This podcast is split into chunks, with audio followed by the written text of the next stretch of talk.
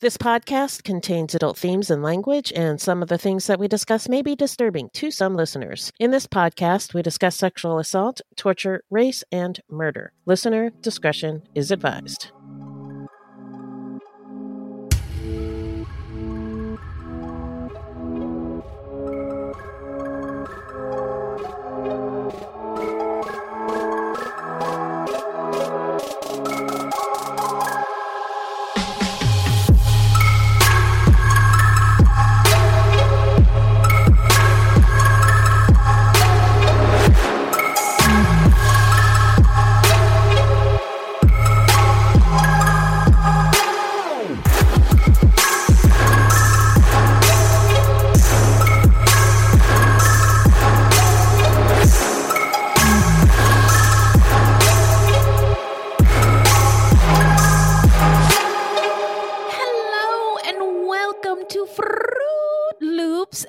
165. Bienvenidos, bitches, buiti, binafi, and thank you so much for listening. Yeah. Fruit Loops is a podcast about true crimes committed by people of color and the victims that we don't hear or know much about. Contrary to popular belief, not all serial killers are straight cis white dudes. There are many well documented cases of serial killers of color, and Fruit Loops is a podcast all about them. We will take deep dives into the fascinating lives and crimes of serial killers and true crimes committed by people of color and the victims that the media and entertainment commonly leave out because the news is racist. Allegedly. And we are Wendy and Beth. She's Wendy, a black Latinx woman, and I'm Beth. And I just happen to be white. oh, oh my God. Have we done this before? It's not her fault. I'm sorry. I'm like looking. I'm like, what? What is she waiting for? It is not her fault. She, she, we, she is one of the good ones. We're not journalists, investigators, or psychologists, just a couple of gals interested in true crime. Also, the opinions expressed in this podcast are just that, our opinions. Please send any questions or comments to fruitloopspod at gmail.com or leave us a voicemail at 602 935 6294 and we may feature it on a future episode. Also, our website is fruitloopspod.com. We use Fruit Loops Pod for all our social media. The footnotes for each episode can be found on our website. Plus, check it out for the different ways that you can support the show and become a Fruit Loops patron. Yeah. You can also support us by supporting our sponsors. So, are we talking about today, Beth? Today we're talking about Jerome Dennis, an American convicted serial killer who, while on parole for a prior rape conviction, allegedly kidnapped and murdered five women and girls in two cities in Essex County, New Jersey between 1991 and 1992. This episode was suggested to us by Milton and researched by Minnie. Well, hip hop air horns for Milton and Minnie. Yeah, But before we get into it, how you doing? I'm all right. So we tried to have a watch party this weekend with our patrons and We did. it, it didn't it didn't work so i'm, I'm a little know. bummed out about that that it It's didn't work out as planned Yeah. um, but we have some other plans in the works We do. We do. It's it's exciting. Yeah. Um, it's a learn. It was a learning opportunity. It we learned was. stuff, so it wasn't Yes. like for naught. That's and, true. Um, I you know I'm, I'm bummed too, but we get to give it another shot. And Yeah. I'm I'm excited about that, and I bet the fruities will be too. yeah i think so too but i also had some sad news uh, nichelle nichols died this past week so i wanted to say uh, yeah rest in power Uh, rest Uhura. in power, Yeah. queen. Oh my gosh. Yeah, that was yeah. And then um that basketball player who and I, I hate sports. that basketball player died, but he was like a civil rights icon. oh wow Um and oh my god, Bill Russell uh died. Oh, and he used he played is. I well I, I know him as the basketball old black guy, and he he he's always on. He's always around. okay Um, and he uh, played when you know the shorts were high and it was black and white. But I, apparently, he revolutionized the game. Anyway, wow um, he was an um an activist, kind of in the same way that Muhammad Ali was, and John uh Jim John Brown Jim Brown. Um, at this around the same time and he used to play for the celtics we've talked about boston and it's really racist history Yeah. especially in sports and even though he played in boston i think he even coached there he never said i play for boston or i coach for boston he was like i'm a celtic and Oh. because he had to deal with some intense racism while he played there Wow. and it was really challenging for him so rest in peace Yeah. to him as well Yeah, yeah. oh man man yeah. Oh, well, maybe we can get into this mailbag and cheer up a little bit. Let's get into some listener letters. Okay, sounds like a good idea. Okay. Hello, angels. Thank you.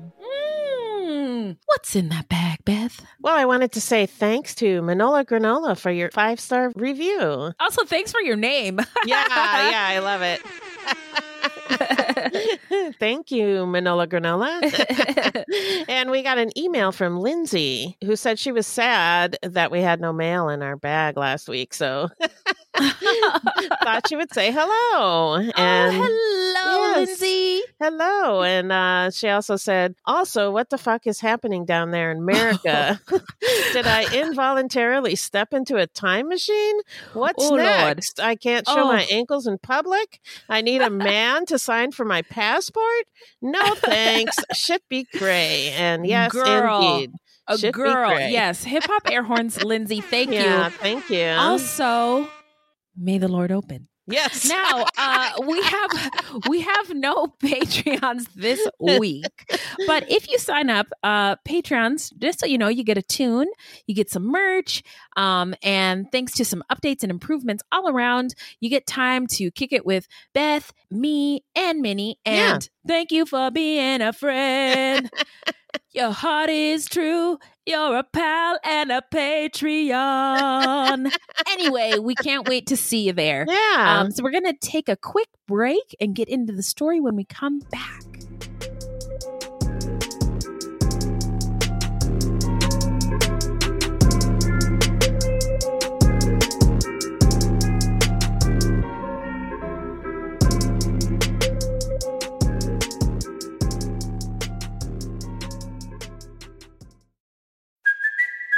Kaley Cuoco for Priceline. Ready to go to your happy place for a happy price? Well, why didn't you say so? Just download the Priceline app right now and save up to 60% on hotels. So, whether it's Cousin Kevin's Kazoo concert in Kansas City, go Kevin, or Becky's Bachelorette Bash in Bermuda, you never have to miss a trip ever again. So, download the Priceline app today. Your savings are waiting. Go to your happy place for a happy price. Go to your happy price, Priceline. The truth about the Haditha massacre has been covered up, but not anymore. I know you know what happened. They went into houses and killed women and children. What are you thinking? What a mess. U.S. Marines murdered innocent civilians in cold blood. And at the center of it all, is 25 year old Sergeant Frank Wuterich. and me. Murder in House 2. A new podcast from Crowd Network. And we are back. Beth, remind us who are we talking about today? Jerome Dennis, a black American man who, while on parole for a prior rape conviction, was convicted of killing five women and girls in New Jersey. Oh my God. Okay, well now we're gonna get You've into dying some. to use that. I know. you? I have. I have. I. It's just been sitting there. Uh, uh, You know, the, the don't you. push. The don't push sign Yeah. is right in front of it, and I just had to knock it Had down. to do it. Anyway, let's get into some stats, shall we? All right. So Jerome Dennis had five murder victims. They were all female and all black. So we just want to say rest in power, Queens, and prayers up to all those left in um, the wake of this uh, tragic case. Um, and the communities and uh, and such. So uh, the victims are Jamila Jones, who was 16, Elizabeth Klenner, 30, Stephanie Alston, 30, Robin Carter, 41, and one unidentified Jane Doe. Now, additional charges included the attempted murder of two East Orange women. One was Khadijah Harris, who was 23, and Zelda Bailey, who was 26. The crimes took place from 1991 to 1992 in Essex County, New Jersey. And just for some crime stats, I saw 91 and 92, and my brain went, crime bill, crime bill, crime bill. and I thought it was, I know, I thought it was important in the context of the 90s to bring this up because the news, the politicians, everybody everybody had everybody scared. Yeah. And uh, everybody, even black people, were like, yes, the crime bill is the solution. But it turns out to not have been. And here's Yeah. what we were working with in terms of the 90s. It was the height of the war on drugs. 94 crime bill was on its way. Ah, by the way, authored by Joe Biden. Um, and uh, in New Jersey in particular, here's some crime stats. And this report I read uh, indicated that crime occurred every one minute and 20 seconds. wow. A violent crime at the time uh, occurred every 10 minutes and 50 seconds. So that's for violent crime. And a crime is subjective. By the way, Martin Luther King went to jail just for protesting peacefully. Right. Um, so it, it depends on who's the boss um, and who's making the laws determining what crime is. But we can all agree murder, rape, all those things. And that's what most of these are when eh, we're talking about 1992, this report in New Jersey about violent crime. Um, it also included robbery and aggravated assault. Um, nonviolent crime was classified as burglary, larceny, theft, and motor vehicle theft. At the time, there were 397 murders in 1992, 2,399 rapes and attempted Wow. rapes. and this is in um, New Jersey. This is in New Jersey. Okay. Um, they broke it down by county, and I was uh, it was just really hard for Too me to look much, through yeah. for Essex County specifically much, yeah. because it was it was a PDF. It was in black and white. I just I couldn't control F anyway. So um, it- this is the the picture uh, in New Jersey. Okay. Um, there were 48.6 thousand violent crimes and 345,000 nonviolent crimes. Now that's compared to 1992 when crime overall decreased in the state of New Jersey. So Hmm. all those numbers were really high that I just gave off, Right. but in 1992 they were less. Hmm. Um, and uh, fun fact, um, just because uh, some joy before we get into some Yeah. terrible stuff. Yeah. Uh, some famous people from Essex County. Did you know Dionne Warwick is Oh. from there? Uh, Whitney Houston is from Hmm. Essex County. Gloria Gaynor, I Will Survive, is from there. Ice T, Hmm. the rapper and Law of Law and Order fame. Yeah. Another reason to do this.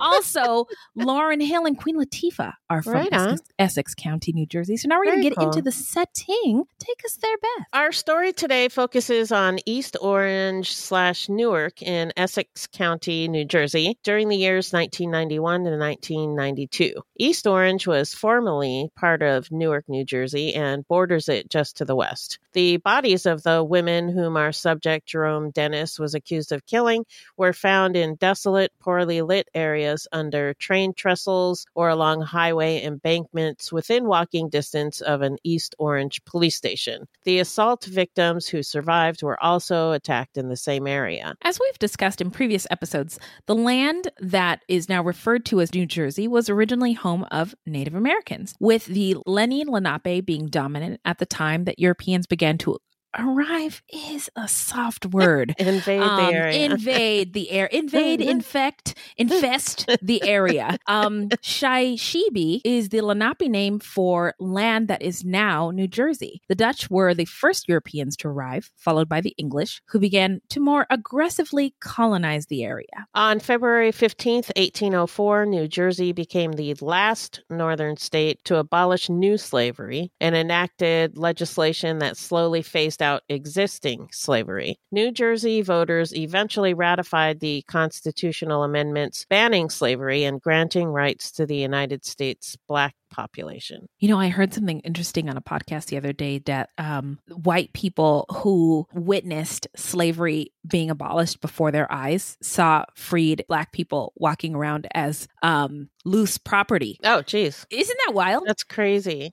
So, in the 1800s, Newark's industrial boom was made possible by the first wave of immigrants moving to the city. Specifically, the Irish came to the area in the 1820s to work on the construction of the Morris Canal, which at its peak carried about 900,000 tons of freight through a system of 23 water powered inclined planes and 34 locks that climbed 914 feet above sea level across New Jersey. Wow. Yeah. German immigrants began arriving in the 1840s and 50s as refugees of the failed revolution Revolution of 1848. By 1865, a third of Newark's population was of German descent, and between 1840 and 1870, Newark's population increased from about 17,000 to about 105,000. Black people began moving to Newark in the late 1800s and then again during the World War I factory boom. War related industry prompted another boom in the black community between 1940 and 1960, which tripled in size. At that point, 34% of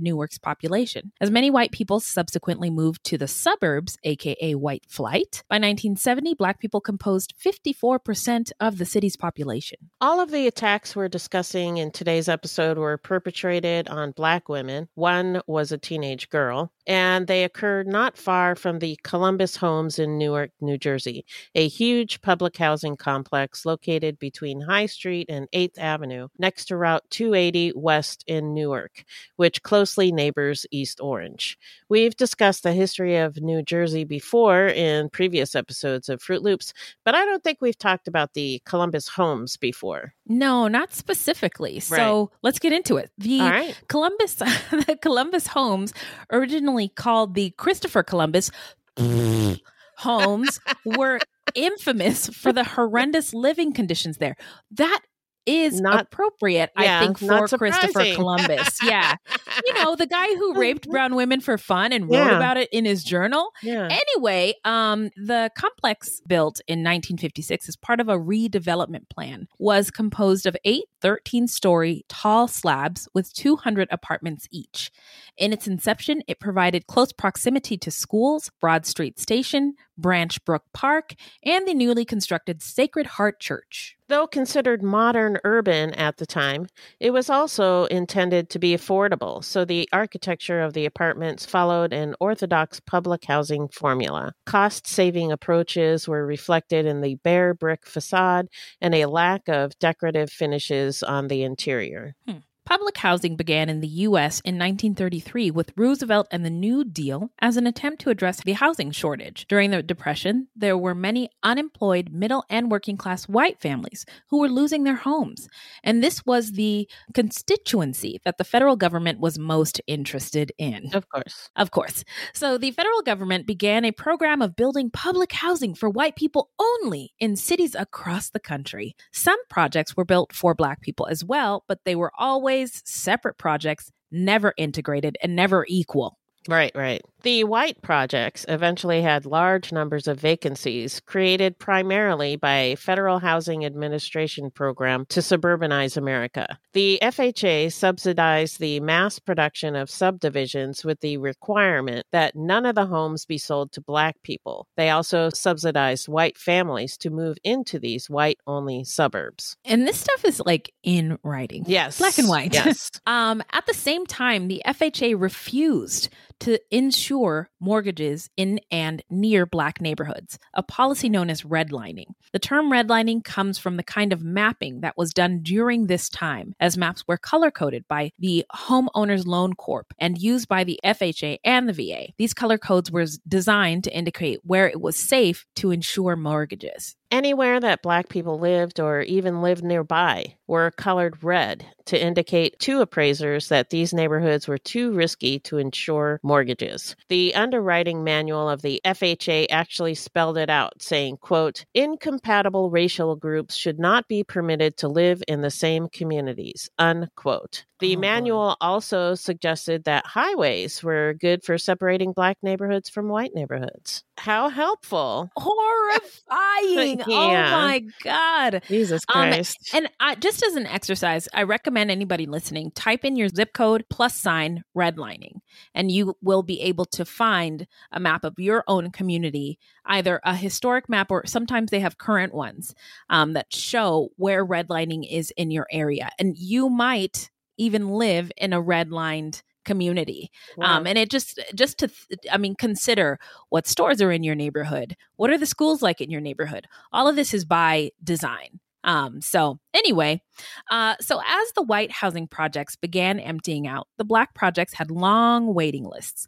Eventually, it became so conspicuous that the public housing authorities in the federal government opened up the white designated projects to black people. Oh, thank you. Thanks, guys. Finally. Um, at the same time, industry was leaving the cities, leaving black people poorer in those areas. The projects then became projects for poor people, not for working class people.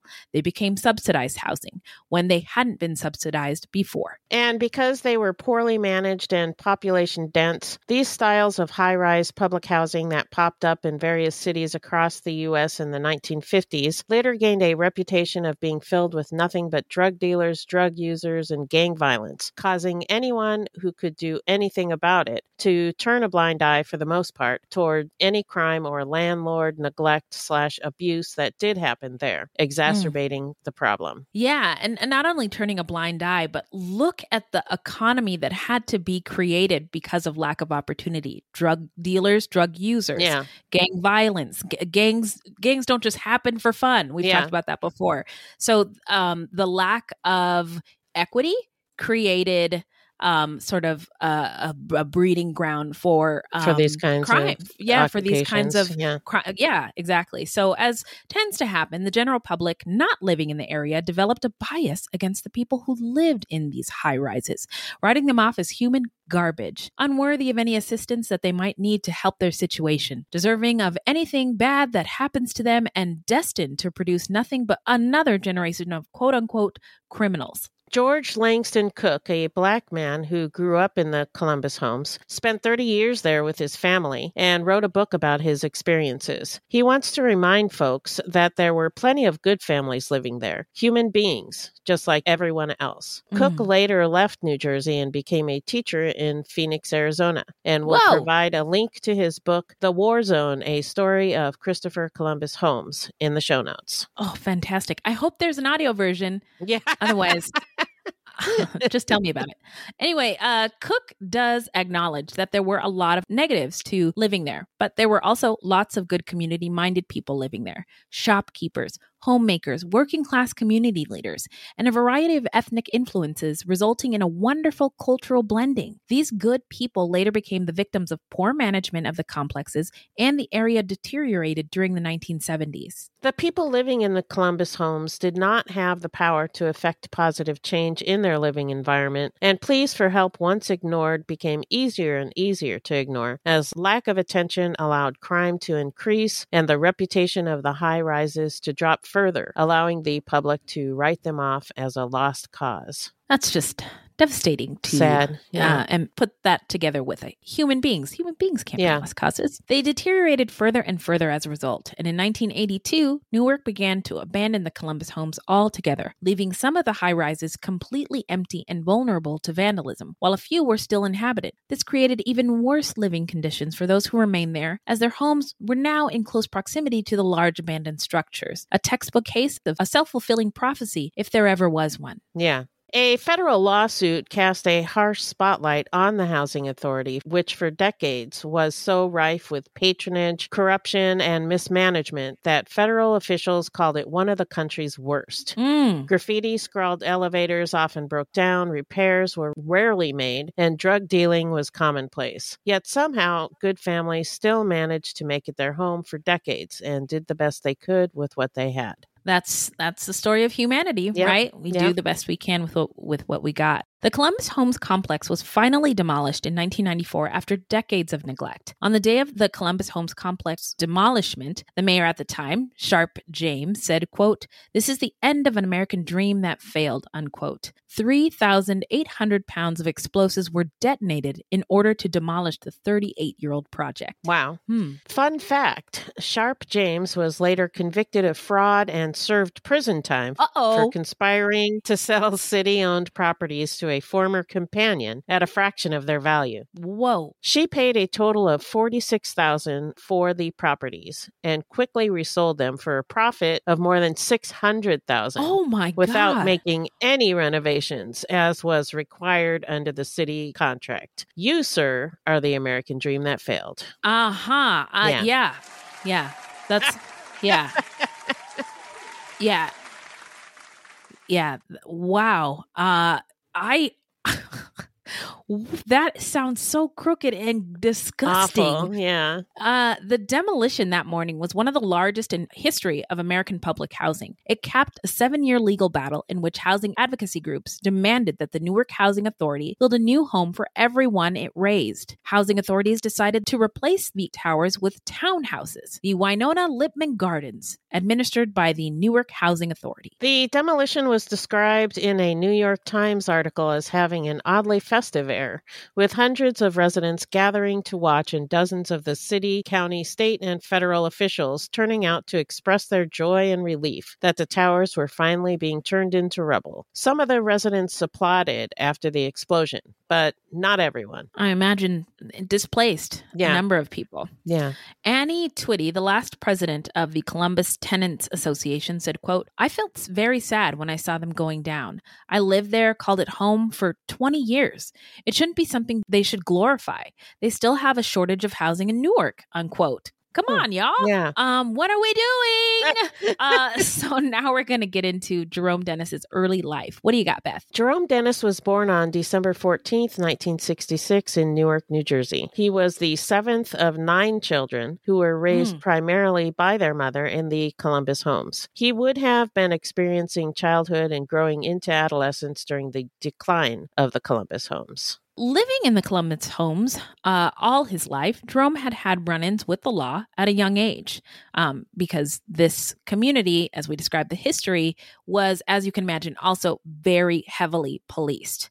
However, he was not charged with anything until 1981. He did, however, drop out of school in the seventh grade. In the fall of 1981, Jerome, now 13, had allegedly committed three rapes in Newark and was arrested with his 18 year old brother William on November 6, 1981, the night of the third attack. The prosecutor who handled the case, Richard Banas, said in a 1992 interview with the New York Times that he remembered the arrest as bizarre. Hmm.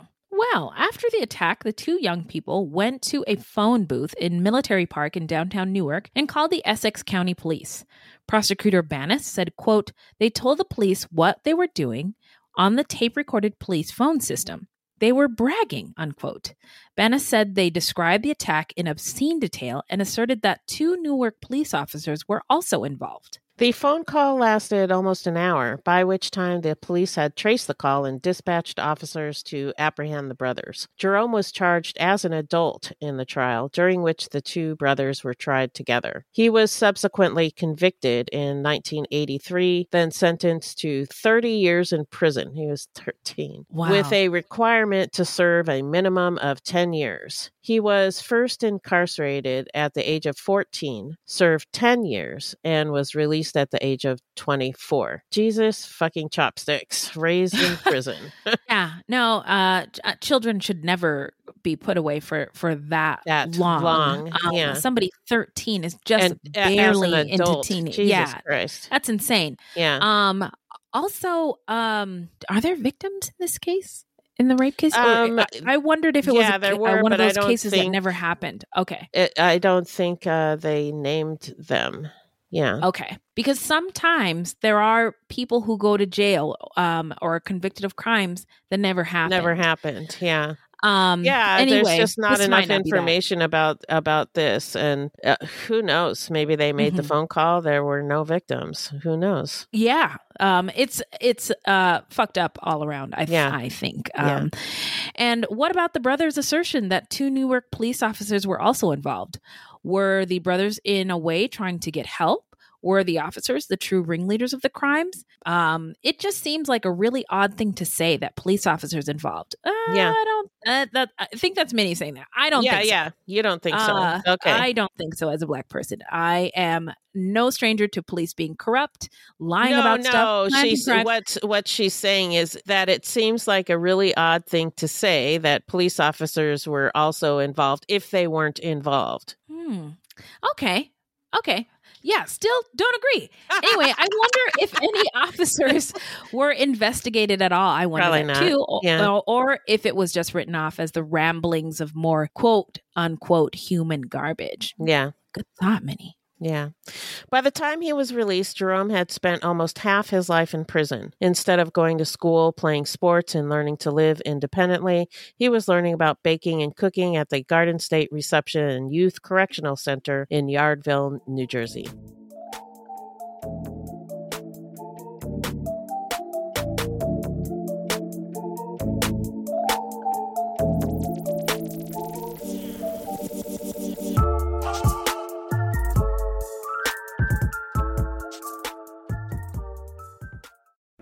On the morning of August 1st, 1966, shots ring out from the observation deck of the clock tower on the University of Texas campus. It marks the infamous beginning of the modern era of mass shootings in America. You're listening to Stop the Killing podcast. Join us as we take you behind the crime scene tape to explain global mass shootings and mass attacks. I'm Sarah Ferris, but more importantly, this is Katherine Schweit, the former head of the FBI's active shooter program. I spent five years as the FBI's top executive looking for answers to the mass shooting crisis. I've been at the shooting scenes, I've traced heroic acts of bravery, and I've sat silently and listened to the heart wrenching stories from survivors. Amongst this horror, there is hope. We all hold the key to stop the killing. You just need to know how to unlock the door. Download Stop the Killing and be part of the solution. Search Stop the Killing on Apple, Spotify, and all the usual suspects. 3 a.m., the comedy horror podcast that holds weekly gatherings around the campfire. Let me tell you what you're going to get. You're going to hear stories about demonic possessions, prison stabbings, skinwalkers, glitches in the Matrix, cult leaders, missing 411, night marchers, Operation Paperclip, Mesopotamian devil worship, and so many monsters it'll give Kanye West a runaway for his money. Pop and meme culture also aren't off topic. A camp where laughs and scares are constantly competing for first place. We're just a group of friends trying to bust each other's balls, find the best stories, and expand the circle in the process. 3 a.m., the comedy horror podcast not for the faint or fragile of heart. Let's go. So now we're going to get into the timeline. So Jerome Dennis was paroled from the state prison at Yardville on November 19th, 1991, after having served the mandatory minimum of 10 years of a 30 year sentence for rape, criminal restraint, and armed robbery. His brother William was still in prison, having been sentenced to serve a minimum of 30 years before he would be eligible for parole. He was a child too, right? Yeah, I'm sorry. he was he was 18 when he Oh, was okay. arrested. So he was quite a bit older Yeah. than Jerome. Jerome was described as a model inmate and parolee during the 10 years he spent in prison and in the 5 months he was on parole. He attended vocational cooking classes and a Bible study group behind bars. As a special condition of his parole, he was ordered to participate in the parole agency's intensive supervision and surveillance program, which assigned him to a parole officer who maintained a relatively small caseload in order to devote extra time to each case. In the intensive supervision program, because the officer's caseload is limited, they are able to visit with the client once a week or pay extra visits to their workplace or home. A parole officer in this special program usually helps find jobs and housing and acts almost as a surrogate family member in budgeting or other personal decisions. Dennis's parole officer in East Orange had no more than 25 cases, compared with as many as 80 or 90 for other workers.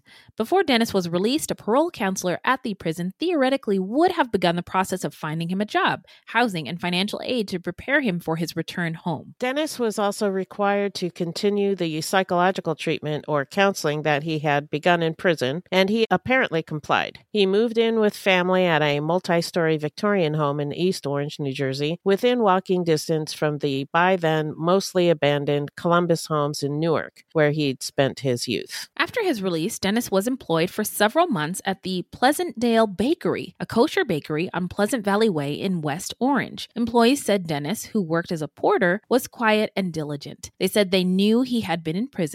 He also worked part time at a cleaning job in an East Orange Burger King. On December 12, 1991, Zelda Bailey, age 26, was abducted. She was raped and then attacked with a knife, but she survived the attack. She must have reported it to the police as they were able to later contact her for identification of her attacker later, but the incident doesn't seem to have been covered by news media at the time. On December 16, 1991, the body of Robin Carter, age 41, was discovered on 14 Sheffield Drive in Newark, the location of the abandoned Columbus homes. It was not clear how she came to be in the area or how long she had been dead, but she had been fatally beaten. This incident also does not seem to have been covered by the news media at the time. So these are all black women. So Mhm. not surprising Right, that it wasn't right. covered. Yeah. On February 22nd, 1992, Khadijah Harris, age 23, was attacked and assaulted with a knife in East Orange. She survived the attack and reported it, though again,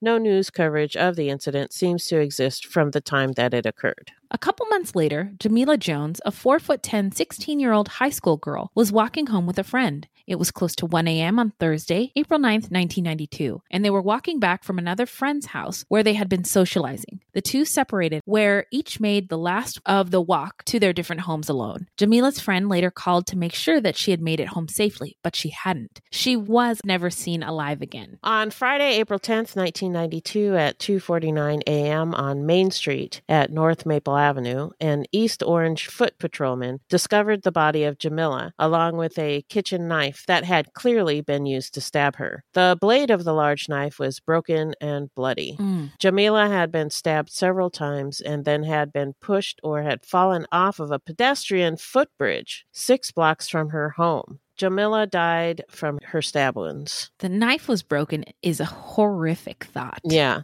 Just um Stab, stab, stab. What what, what Yeah. it required is Right. horrifying to think about. Right. Jamila's aunt, Rhonda Khan, described her as quote, such a sweet girl and so popular. Why would someone want to hurt her?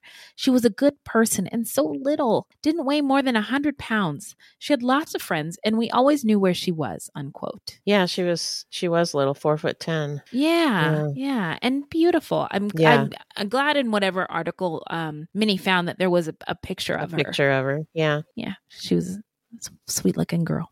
The East Orange police soon began to search the area for evidence that morning. Then at 6:14 a.m., after widening their search, they found the partially decomposed body of 5 foot 4 Elizabeth Klenner, age 30. She was partially clothed and her jacket, shoe, and pocketbook were nearby.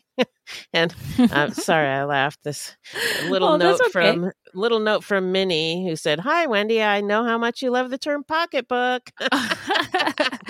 yes, uh, black. Um, in the black community, pocket pocketbook is a word for your vajayjay. um, and so sometimes just seeing the word makes me smile, but this is a sad case. It is. Um, so Elizabeth was the mother of two children, sharing an East Orange home with her mother, Teresa James, who reported Elizabeth missing back on February 17th, 1992. One account said February 19th, um, but about two months prior. Uh, Teresa described her daughter as a hard worker who had held a series of jobs as a food shop manager, cashier, even forklift operator. On February 17th, one account said February 15th, um, Elizabeth telephoned her mother to say she was on her way home, but she never arrived. Elizabeth's husband had died two years prior, and she had lost her job as a waitress two weeks before she disappeared. She'd gone to a local McDonald's to apply for a job as a manager, but she never returned home from the interview. The medical examiner later determined that she had died from a blow to the head. Later on the same day, both Jamila and Elizabeth were found. At around 4 p.m., the body of Stephanie Alston, 30, was Another found. one, Jesus. Another, yeah, uh, was found under thick plant growth. Uh, she had also been stabbed and bludgeoned to death. Stephanie had lived on Arlington Avenue in East Orange and had been missing since February 21st, 1992. So whoever this is doing this stuff is busy, busy, busy. Yeah, very busy. After finding Stephanie, local law enforcement agencies formed a task force to investigate the deaths. The task force consisted of officers from the Essex County Prosecutor's Office, the East Orange Police Department, the New Jersey State Police, the New Jersey Transit Police, and the Essex County Sheriff's Department. uh, that might seem like a good, uh, like so much effort. Right. But I also think about, especially in the early 90s, the lack of communication between these different departments. yeah, departments. so I was thinking um, if they're forming a task force with all of these departments involved, maybe there was more communication, but I don't know. Yeah. I think that's the optimist in you think that. Yeah. uh, the following afternoon, April 11th, 1992, yet another body was found decomposing beneath foliage near Oraton Parkway and Route 280 West. The victim has not been identified, but it was determined that she had been beaten and stabbed to death. By Monday, April 13th, 1992, the FBI also joined the task force. Wow. That, that Yeah. was quick. That was quick. All Yeah. it took was one, two, three, four, five. Uh, seven, seven black women had to be Yeah. killed. Thanks, FBI. The authorities said that Jamila, Stephanie, and the unidentified woman had all been sexually assaulted. The bodies were all found within 100 yards of each other. I believe that is, in sports terms, the length of a football field. Ah, yes, I've heard of this football field thing. Um, that's the green one, right? Yes, yes. Oh, yeah, yeah, yeah, yeah, Yeah. Okay, I can picture it now. uh, we we did our best to find out more information about all of the victims, but there was very little available. Yeah. Um, the attacks on Khadijah and Zelda, the survivors, don't seem to have been reported in the news at the time that they happened. Um, there was no attention on them from the media until the body of Jamila was found. It took a 16 year old girl being murdered for attention to finally be focused on the other older victims. I think there were at least two isms at play here one being race and the other being age. All of the Mm. victims were black, but only one was that young. Not that Jamila didn't deserve the attention, she did. The others also deserve the attention, though, too. Absolutely. And also, I've got some other isms for you. Sexism. Yeah. Uh, America hates women. Um, classism. Mhm. America also hates poor people. Poor people. yeah. Um, and that's all I can think of right now. But Okay. that's plenty, Plenty to of me- isms. To, Yeah. That's plenty of isms. This is not good. no. Um, so regarding Elizabeth Klenner, known to friends and family as Titi, her aunt, Alice Williams said, quote, It took our family to go out and search. We searched with our friends for two months in that same area, looking in abandoned buildings, distributing flyers all over the state. It wasn't until Friday, April 10th, that the police made this public, unquote. She further said that Titi, quote, was a very loving child, devoted to her children and loyal to her family. Why couldn't the police have done more, unquote. Titi's cousin, Austin James, said, quote, She was too sweet, too nice to anybody. That was her personality. She talked to anybody. We told her not to, but she liked people, unquote. That's a bummer. Yeah. Um, Austin said the family was angry at the police. Oh, yeah. Whom Yeah. he accused of not aggressively pursuing her disappearance. And that Titi's children, ages 7 and 12, now had only their grandmother to care for them as their father had passed away. that is awful. That is awful. Um, and uh, yeah, not aggressively pursuing the disappearance. Uh, it's worth all the anger in the world at, at the Mhm. law enforcement who um, say they're here to serve and protect and Yeah. solve crimes and stuff. But obviously, at this time, it doesn't seem that that was the case. Right. So now we're going to get into the investigation and the arrest. Hit it, Beth. At 5:20 in the morning on Sunday, April 12, 1992, Jerome Dennis was arrested at his home in East Orange. He was charged on April 13, 1992 with four murders and 3 rapes in East Orange and Newark, 2 days after the task force had formed. On April 16, 1992, he was charged with one more murder and rape. While the authorities refused to say at the time how they came to focus on Dennis and would not share any details of the investigation, nor would they speculate on any possible motives, they asserted that two of the women who survived the attacks had identified him. Most of the bodies of the murder victims were found within a block of each other in desolate or dimly lit areas within walking distance of Dennis's home. They said he had also confessed to the killings. Hmm, Nege.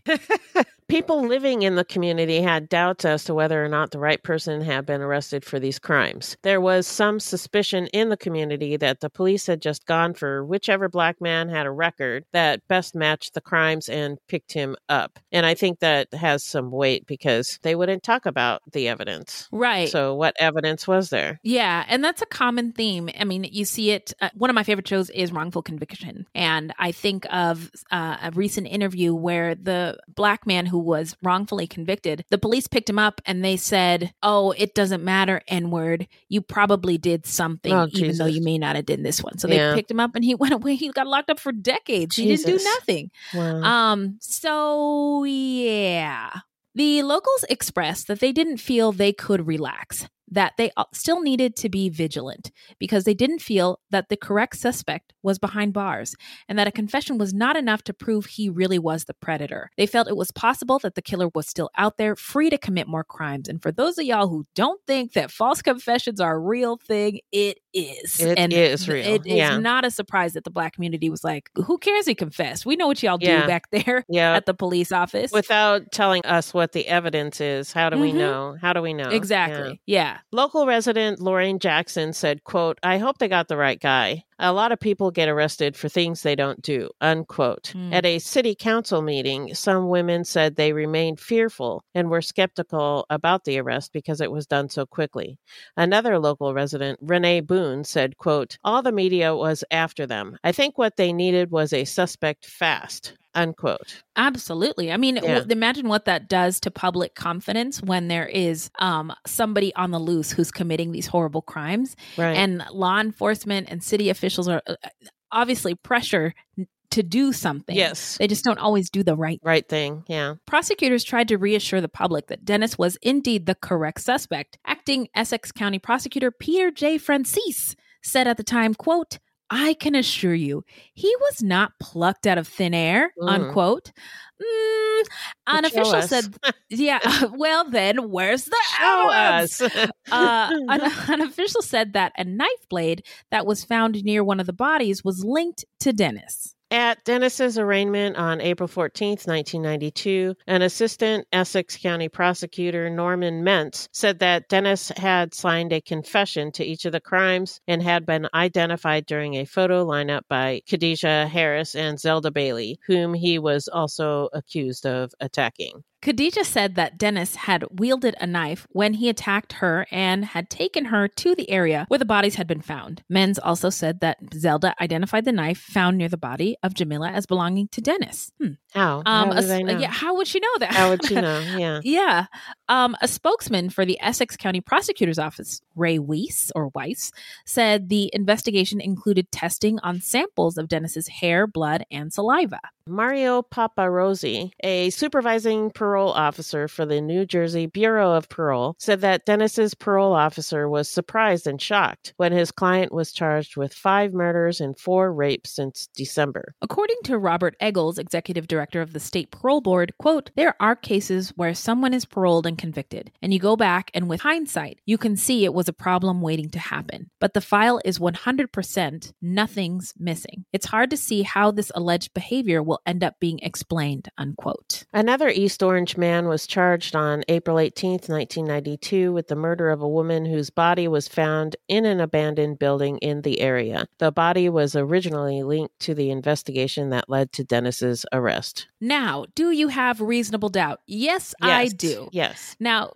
Curtis Lee Stone Jr., 28, was charged with killing 27 year old Maria Ferguson, whose body was found in August 1991 in an abandoned building on Washington Street. Maria had been strangled. Dennis was eliminated as a suspect in that murder, as he had still been in prison when Maria was murdered. During the police search of the area after finding Jamila, another body, that of Denise Gaskins, who had been 30 at the time she died, was found in the same basement where Maria had been found back in August. Her cause of death was undetermined. Initially, Denise's murder was linked with Dennis, but he was later eliminated as a suspect for her murder as well. Don't wouldn't you think the case deserves some revisiting, Yes, reopening, yes. re-examining? Um, a third charge of attempted murder against Dennis was filed for an April 3rd, 1992 attack on a 32-year-old Newark woman who was stabbed in the neck. The woman was treated at a hospital and released. This charge was later dropped. Um, so now we're going to get into the trial.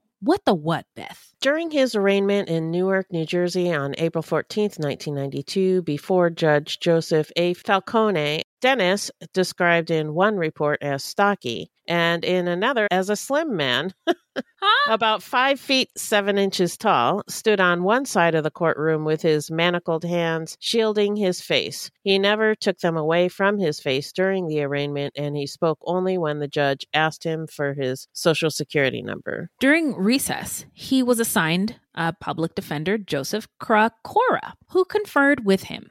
Dennis did not return to the courtroom that day, but Krakora indicated that Dennis had agreed to give blood, saliva, and hair samples. Dennis pleaded not guilty to the crimes. Bail was set at $2 million pending a grand jury indictment. On February 26, 1993, one year and three months after he had been released from prison for his earlier conviction, Dennis, instead of standing trial, agreed to plead guilty to four counts of murder, one manslaughter count, and two counts of aggravated assault. In return for the guilty pleas, prosecutors said they would drop 30 lesser charges against him. Um, yeah, I, this um this plea is so interesting after saying he was innocent all this time. Mm-hmm. Um, those psych- psychiatric examinations convinced Judge Falcone that Dennis was capable of understanding his guilty plea. He had been hospitalized twice for attempting suicide while he was in prison awaiting trial. One of his public defenders asserted that Dennis was suffering from quote unquote memory dysfunction and couldn't recall committing the crimes. When Judge Falcone said asked Dennis if he remembered confessing to one of the murders, he answered, quote, I don't know, I guess so, unquote. A recess was ordered at this point, and Dennis spoke privately with his defenders. When he was brought back in, he answered yes to all of the judge's questions about the crimes. On March 12th, 1993, at the age of 26, Dennis was sentenced to life in prison for the crimes. Uh, it was determined that he could be eligible for parole in 60 years from the date of his conviction, when he was going to be 86 years old. Had he stood trial instead of pleading guilty, there was the possibility that he would have received the death penalty. So a lot of times they'll plead out so they don't get the Don't death have to go penalty. through that. Yeah. yeah. One of his public defenders, Albert Kaplan, said Dennis was suffering from schizophrenia and urged the judge to order psychiatric treatment for Dennis in prison. Jamila's mother said at the sentencing, quote, The person took my daughter on my birthday. We had to bury my daughter on my grandmother's birthday. These are days that we use to celebrate, and we cannot because there is nothing but pain. Unquote. So now we're going to get into where are they now?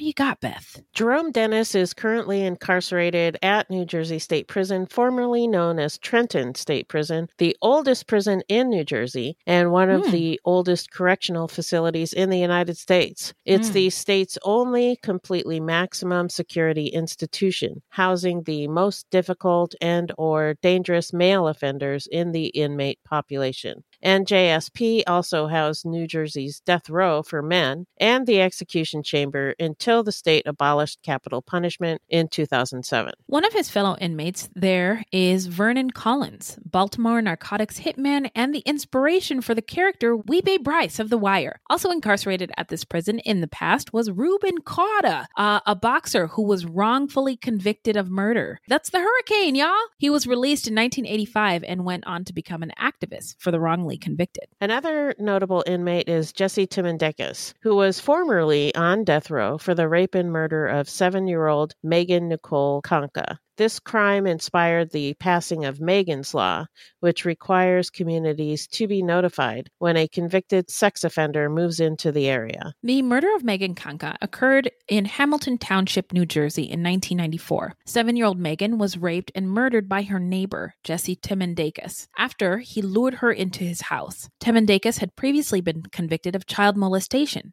Timmendequas was convicted of Megan's murder in 1997. In a 1997 article discussing this case, there was a reference to Jamila Jones, the 16 year old girl Jerome Dennis was convicted of raping and murdering, and he had also been on parole at the time. There was no notification to the community when he was released after having been previously convicted of rape, and Jamila's murder happened in 1992, well before Megan's murder. Interesting. Interesting. When asked her opinion on why it took Megan's rape and murder to finally bring about change, Jamila's mother, Doreen Gathaga, said, quote, I hate to bring race into it, I really do, but we do live in a black community. And it's like what happens here just happens, and nothing is heard of until it happens to a white community. And then something changes. Yeah. That's the only way change comes about, unquote. I couldn't have said it better That myself. is so frustrating. Yeah, yeah. Jerome's brother William was eventually released from prison and is currently registered as a sex offender living in New Jersey. Prior to the 2007 appeal of the death penalty, the death row for men and execution chamber was in the Capital Sentence Unit, CSU, at the New Jersey State Prison. This unit was first established in 1907. The first death by electrocution occurred on December 11, 1907. The lethal injection chamber at the prison was actually never used, and the death penalty was repealed in December of 2007. Therefore, the final execution to take place at the prison was a January 22, 1963 electrocution. The former lethal injection room now serves as an office. Hmm. Interesting.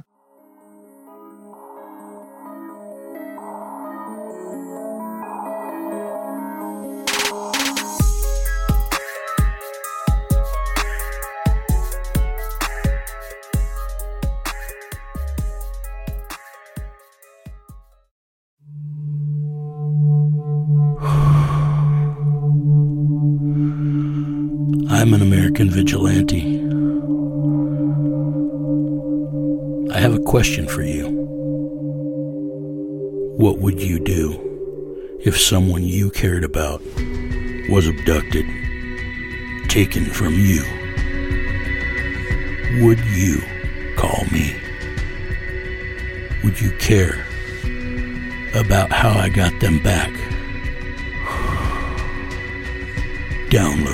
American Vigilante now.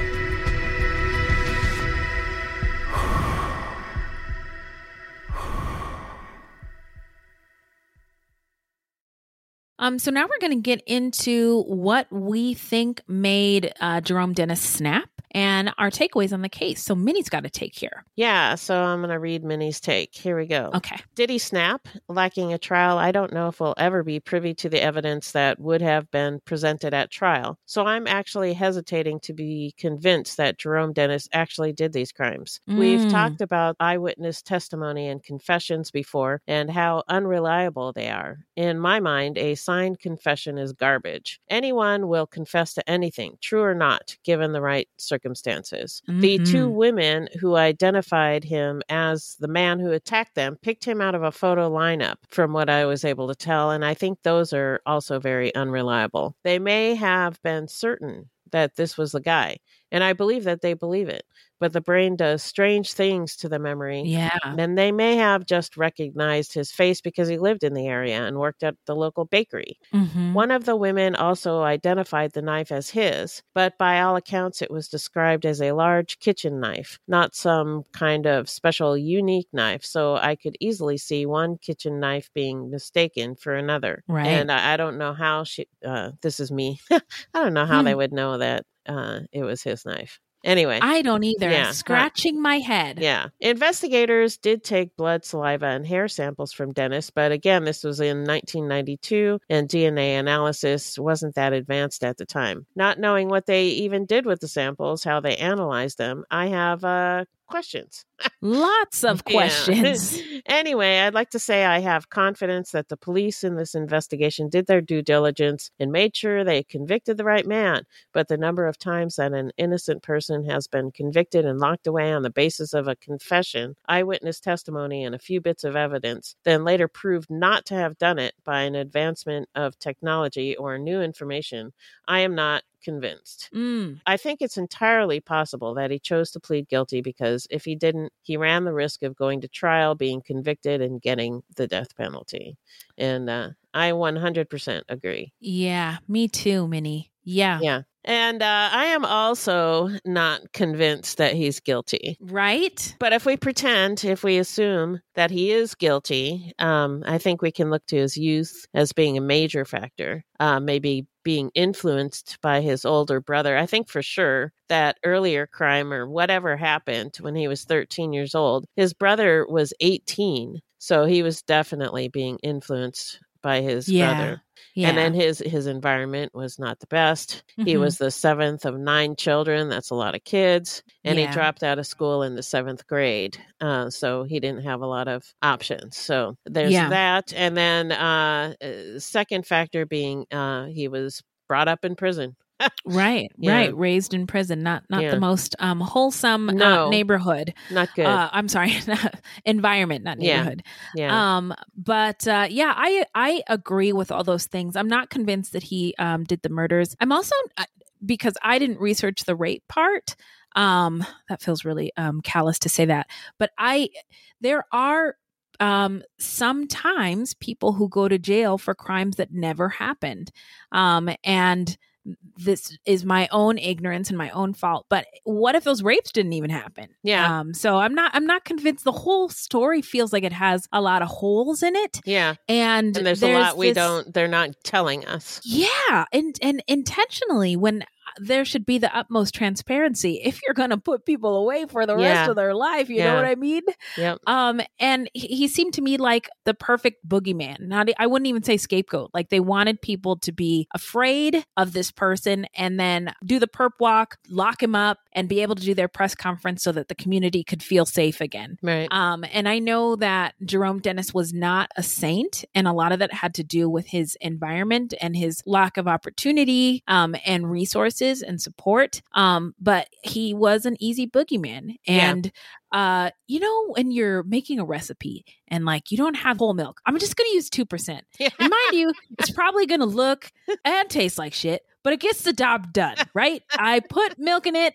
Uh, who cares what happens after that? And so the community needed a boogeyman. Who cares if it's not the right ingredient? Who cares Yeah. if everything's not right? Law enforcement needed a perp. Um, and then I also thought about um, the 94 crime bill, which was on the horizon. And everybody at the time in the early 90s was afraid about crime. And they wanted to be strong on crime. Yeah, yeah, but they, they did it wrong. Yeah, they weren't doing it where we right. Yeah. Yeah. Um, and whether there was enough evidence to get a legitimate, solid conviction or not, what matters to municipalities is closed cases and convictions. Yeah. That's kind of what the wire was about. Like all these, Right. Exactly. the more arrests, the more stats, the better, the better you're you're doing at Yeah. your job. Yeah. Um, and the evidence just wasn't as solid as it should be. I think to put somebody away for life. Um, and the crimes continued. Yeah, they got that other guy, um, arrested that other guy. Maybe that other guy did all the crimes. We don't know. Yeah, yeah, we we don't know, but then the, then law enforcement doesn't have to keep working at it anymore. Right, they can right. move on to the next, you know, thing. Yeah, they don't care. Um, they don't care. Yeah, yeah.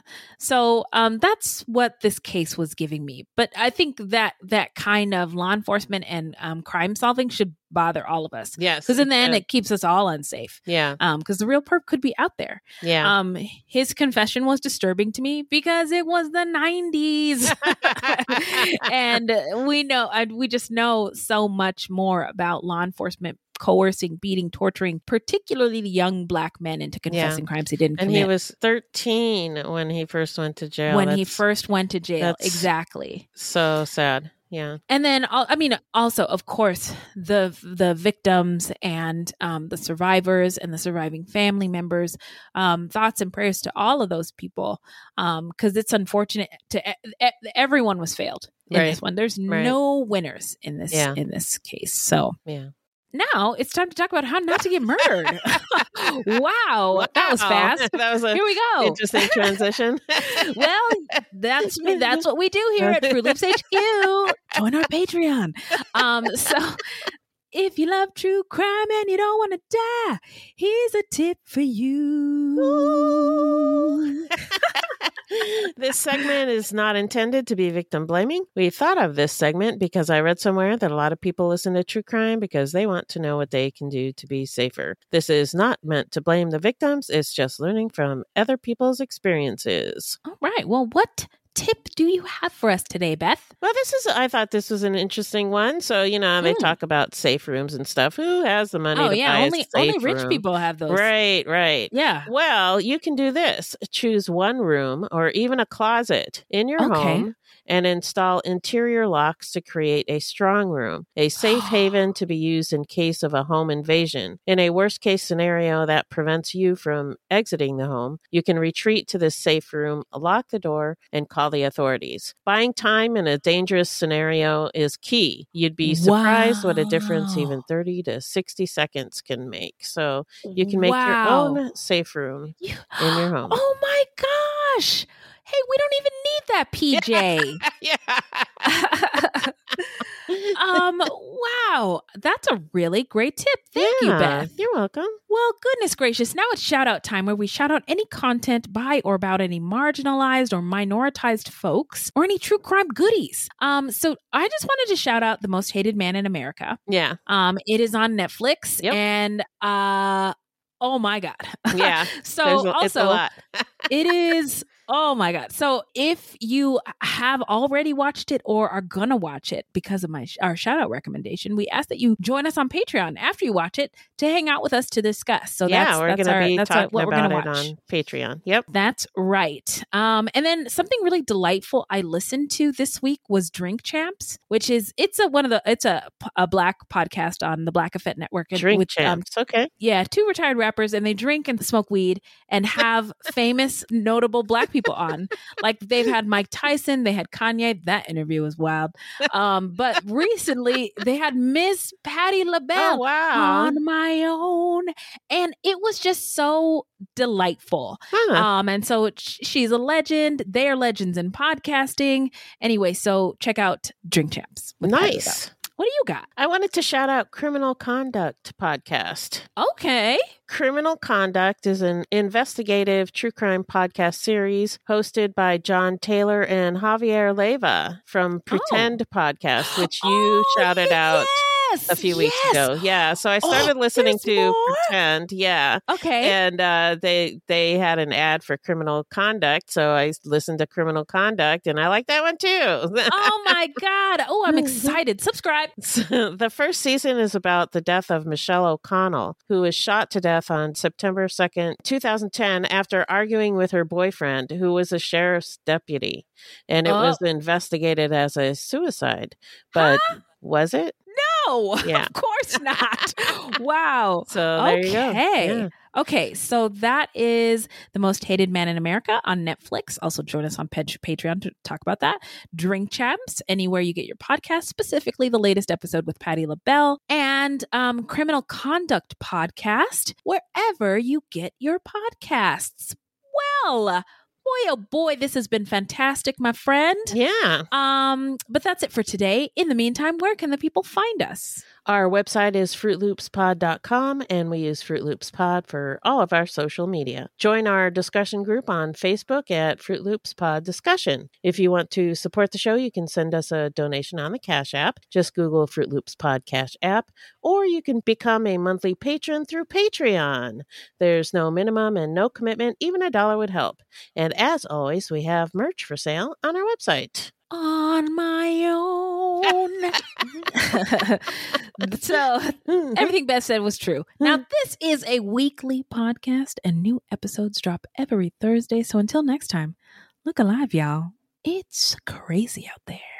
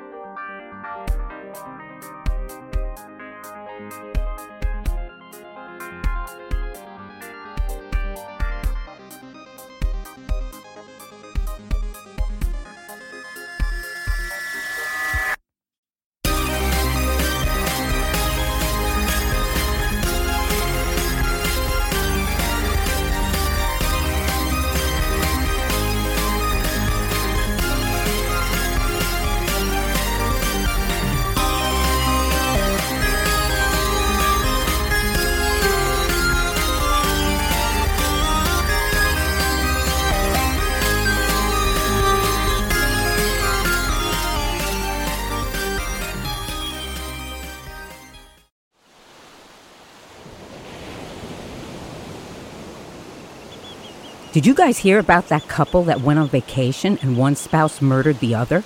In fact, the entire vacation was planned just so that they could make the murder look like an accident. Ah, so like a slaycation. Oh boy, sounds like a fun new true crime podcast to me. On every episode of Slaycation, we'll examine true cases of people who were killed while on vacation. Was it murder? Or just a horrible accident? That's up to you and the law to decide. But either way, if you leave for your vacation in the plane and come home under the plane, you've definitely gone on a slaycation. Join us every week for a fascinating new episode. 911, what's your emergency? But make sure to pack your body bags because getting away can be murder. This is Slaycation.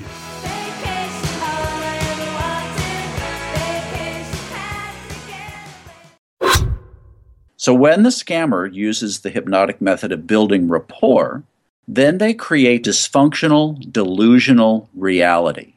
That's how a scam begins. Convincing the mark that it makes perfect sense to hand over their money to a con artist. The Scams and Cons podcast tells you how scams are run. You'll hear how people are convinced to buy fake art, buy machines that print money, or steal your house.